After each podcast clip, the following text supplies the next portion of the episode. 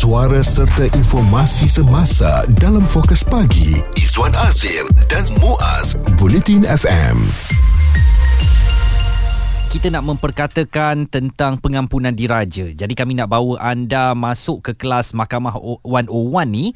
Apakah prosedur untuk pengampunan diraja? Sebab kita dengar bagaimana um, bekas Perdana Menteri Datuk Seri Muhammad Najib Tun Abdul Razak yang sedang menjalani um, pemenjaraan uh, akibat kesalahan yang telah pun dibuktikan. Uh, sekarang ni AMNO berharap supaya yang di-Pertuan Agong Sultan Abdullah Riayatuddin Al-Mustafa Billah Shah dapat mempertimbangkan kerajaan untuk menganugerahkan pengampunan diraja kepada Datuk Seri Muhammad Najib. Dan kalau kita lihat uh, kepada komen-komen uh, para netizen ataupun sesiapa saja yang menyatakan bahawa pengampunan diraja ni kalau nak memohon sekurang-kurangnya yang bersalah tu kena berada dalam pertengahan ya hukuman mereka tu mm-hmm. tidak boleh seawal dalam 7 8 bulan. Jadi usaha yang dilakukan AMNO sekarang ni seperti kata setiausaha agungnya Datuk Ashraf Wajdi Dasuki ya dalam satu kenyataan media katanya majlis kerja tertinggi AMNO akan mempersembahkan warkah rayuan kepada Seri Paduka Baginda yang di-Pertuan Agong beserta memorandum ditandatangani seluruh pimpinan AMNO daripada 191 bahagiannya dan uh, sejumlah 3000 tanda tangan juga sudah diperoleh parti itu ya daripada sayap wanita AMNO yang mahukan Datuk Seri Najib diberikan pengampunan diraja. Uh, ada juga uh, peguam yang menyuarakan bahawa yang berhak untuk memohon pengampunan diraja ini bukanlah parti uh, tetapi individu itu sendiri yang perlu membuat rayuan kepada yang di Pertuan Agong untuk dipertimbangkan supaya boleh dilepaskan. Jadi kita nak tahulah dalam jam ini apakah AMNO ataupun apakah mana-mana organisasi boleh membuat permohonan pengampunan diraja bagi individu tertentu atau sebenarnya ianya khusus untuk yang um, sedang menjalani hukuman itu sahaja uh, barulah yang di Pertuan Agong boleh mempertimbangkannya. Betul dan uh, kita semua sedia maklum bahawa Datuk Seri Anwar Ibrahim juga berkata beliau antara individu yang terlibat dalam tata cara pengampunan diraja atas kapasiti sebagai Perdana Menteri. Uh-huh. Jadi uh, katanya proses itu dibenarkan kepada sesiapa saja. Jadi ini juga menjadi uh, satu perbualan hangat lah ya mengenai keberadaan Perdana Menteri kita dalam jawatan kuasa tersebut. Isu terkini dan berita semasa hanya bersama Izwan Azir dan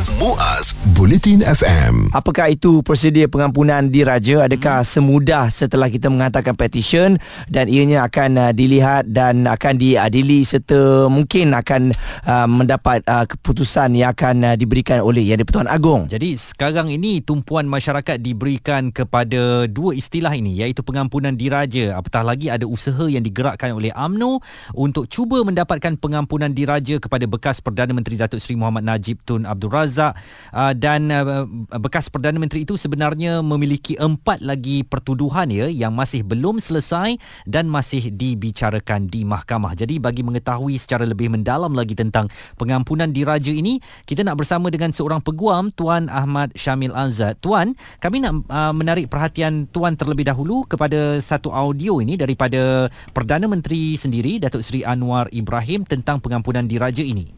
Saya akan ada dalam proses itu. Akhirnya seperti saya tahu soal uh, penganugerahan pingat dan soal pengampunan itu wawenang dan budi bicara kepaduli yang Tuan Agung. Jadi tak perlu kita bahaskan di, di awam kerana proses itu mesti dilalui. Saya belum lihat apa-apa lagi proses yang berlaku. Belum ada apa-apa uh, proses yang berlaku itu kata Perdana Menteri dan apakah jika seseorang itu mahu mendapatkan pengampunan diraja ia akan memakan tempoh masa yang lama atau sulit prosesnya tuan? Uh, prosesnya sebenarnya ada dua cara utama untuk mendapatkan pengampunan diraja. Baik, pertamanya berdasarkan uh, kaedah 113 uh, perintah uh, penjara tahun 2000 di mana seorang tu boleh uh, masuk petition pengampunan mohon untuk uh, yang di-Pertuan Agong untuk memperhatikan kes beliau. Uh-huh. Uh, tapi sekiranya uh, permohonan pertama tersebut ditolak maka permohonan seterusnya boleh dibuat setelah 3 tahun kemudian. Dan selanjutnya juga di bawah perintah 54 uh, kaedah-kaedah penjara tahun 2000 hmm. pihak uh, penjara juga boleh mengemukakan uh, satu uh, laporan berkenaan dengan uh, tindak tanduk dan juga perilaku seseorang banduan hmm. dan tempoh 4 tahun 8 tahun 12 tahun dan 16 tahun setelah hukuman penjara penjara berjalan untuk dikaji semula oleh badan pengampunan sama ada seorang itu boleh uh, diberi pengampunan atau tidak Walaupun uh, secara keseluruhan masih lagi keputusan untuk mengampunkan seorang itu jatuh pada badan uh, uh, pengampunan dan juga yang di Pertuan Agong. Okey dan selain itu juga tuan mungkinkah orang yang nak buat permohonan uh, pengampunan ini adalah daripada individu yang tertentu maksudnya pernah beriman untuk negara, pernah menaburkan jasa ataupun ianya terbuka kepada semua individu. Uh, pada asalnya itu buka kepada ke semua individu. Jadi sesiapa saja yang pernah disabitkan kesalahan boleh buat permohonan tersebut dan permohonan tersebut akan dipertimbangkan uh, oleh Badan Pengampunan. Tetapi seperti mana saya nyatakan sebelum ini, uh, hak mutlak untuk pengampunan tersebut adalah pada perbincangan yang di Tuan Agong dan juga Badan Pengampunan. Dan kita juga nak tahu apakah walaupun uh, uh, tuan menyatakan tadi 2 4 6 12 dan sebagainya tahun uh, menjalani perintah uh, mahkamah terlebih dahulu baru boleh membuat permohonan ini apakah uh, kalau kita simpulkan terlalu awal untuk Datuk Seri Najib mendapat pengampunan di Raja ini, uh, Tuan? Uh, perkara tersebut di, akan dipertimbangkan oleh Yang di-Pertuan Agong dan juga Badan Pengampunan. Sebab uh, sebarang keputusan untuk mengampunkan seorang itu memerlukan beberapa laporan daripada pelbagai pihak termasuklah pihak penjara dan juga pihak uh, siapa-siapa lagi ahli pada badan uh, pengampunan tersebut. Hmm. dan mereka akan mengambil kira sama ada seorang itu telah benar-benar insaf. Dan juga sama ada kesalahan tersebut adalah satu kesalahan yang sangat serius yang mengambil uh, impak yang penting terhadap masyarakat. Dan uh, antara isu yang dipertimbangkanlah sama ada sekiranya pengampunan terlalu awal diberikan adakah seorang itu benar-benar insaf hmm. dan bagaimana pula pandangan masyarakat sekiranya seorang yang diberikan satu hukuman yang berat diberikan pengampunan terlalu awal apakah mesej yang ingin disampaikan kepada masyarakat uh, sama ada hukuman tersebut dikira remeh ataupun tidak jadi kita harus juga mengambil kira penghormatan uh, masyarakat kepada hukuman mahkamah hmm. dan juga sistem perundangan kita jadi tak perlulah satu kes diampunkan terlalu awal. Fokus pagi Izwan Azir dan Muaz komited memberikan anda berita dan info terkini Bulletin FM. Apakah prosedur pengampunan diraja itu yang kita bawakan bersama agar setiap kali perbincangan ataupun mengenai isu ini keluar ya? Kita tahu apa yang kita cakapkan dan adakah semua individu uh, boleh memohon?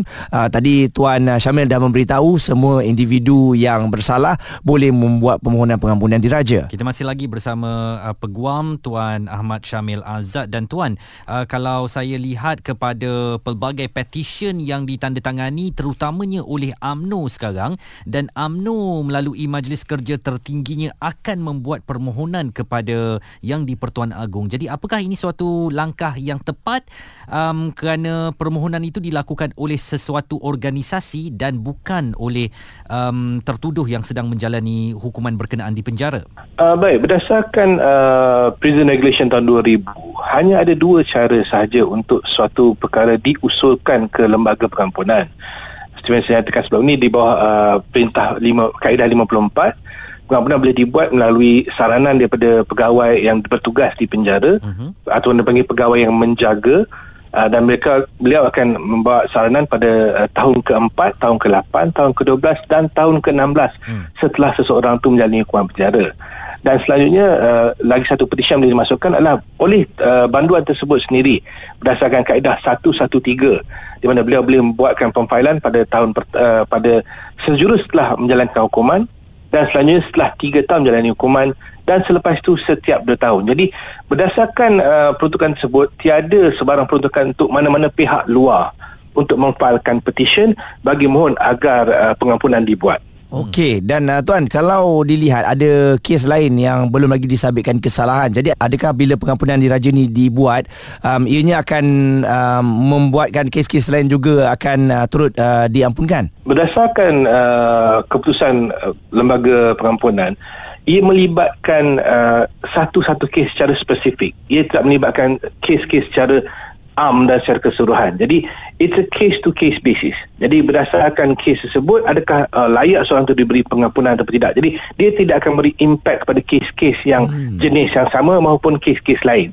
Jadi ia melibatkan kes individu itu sahaja. Dan tuan ringkas sahaja apakah masyarakat perlu alarm kepada tindakan yang dilakukan AMNO sekarang untuk mendapatkan pengampunan diraja bagi pihak Datuk Seri Muhammad Najib? Uh, pada pendapat saya uh, rakyat tak perlu gusar di peringkat ini. Manangkan pertama sekali terdapat lembaga pengampunan yang wujud yang menasihati yang di-Pertuan Agong sama ada suatu uh, pengampunan sepatutnya dibuat atau tidak dan lembaga pengampunan tersebut terdiri daripada peguam negara uh, menteri besar negeri ataupun uh, ketua menteri satu negeri dan tiga orang ahli lain. Jadi bila wujudnya satu lembaga ini keputusan bukan jatuh pada satu-satu pihak.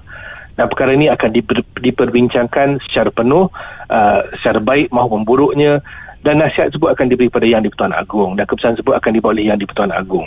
Jadi di situ kita tak perlu gusar. Uh, perkara ini semua akan diambil. Kira dan terdapat proses dan prosedur serta penapisan sebelum mana-mana keputusan dibuat jelas dan uh, terang ya atas penerangan yang diberikan oleh Tuan Ahmad Syamil Azad selaku seorang peguam. Dan uh, kalau kita melihat kepada beberapa nukilan daripada netizen, ramai yang menunjukkan rasa tidak bersetuju dan membantah uh, kepada proses pengampunan diraja ini dengan alasan uh, Datuk Seri Muhammad Najib baru saja menjalani hukuman penjara dan antaranya Basil Sling menulis ya penting sangat ke nak diampunkan oleh raja dan cepat-cepat keluar daripada jail. Tak salah habiskan tempoh hukuman penjara tu dah dijatuhkan oleh mahkamah akur sahajalah bolehlah bertaubat dan belajar kesedaran diri semasa di dalam itu. Manakala Romzi pula katanya satu penghinaan terhadap keadilan dan keputusan mahkamah penat lelah bertahun mengadili nak diampunkan juga baik tiada undang-undang kalau ada orang kaya yang kebal kepada hukuman. Jadi ini antara sentimen yang uh, berlaku di kalangan masyarakat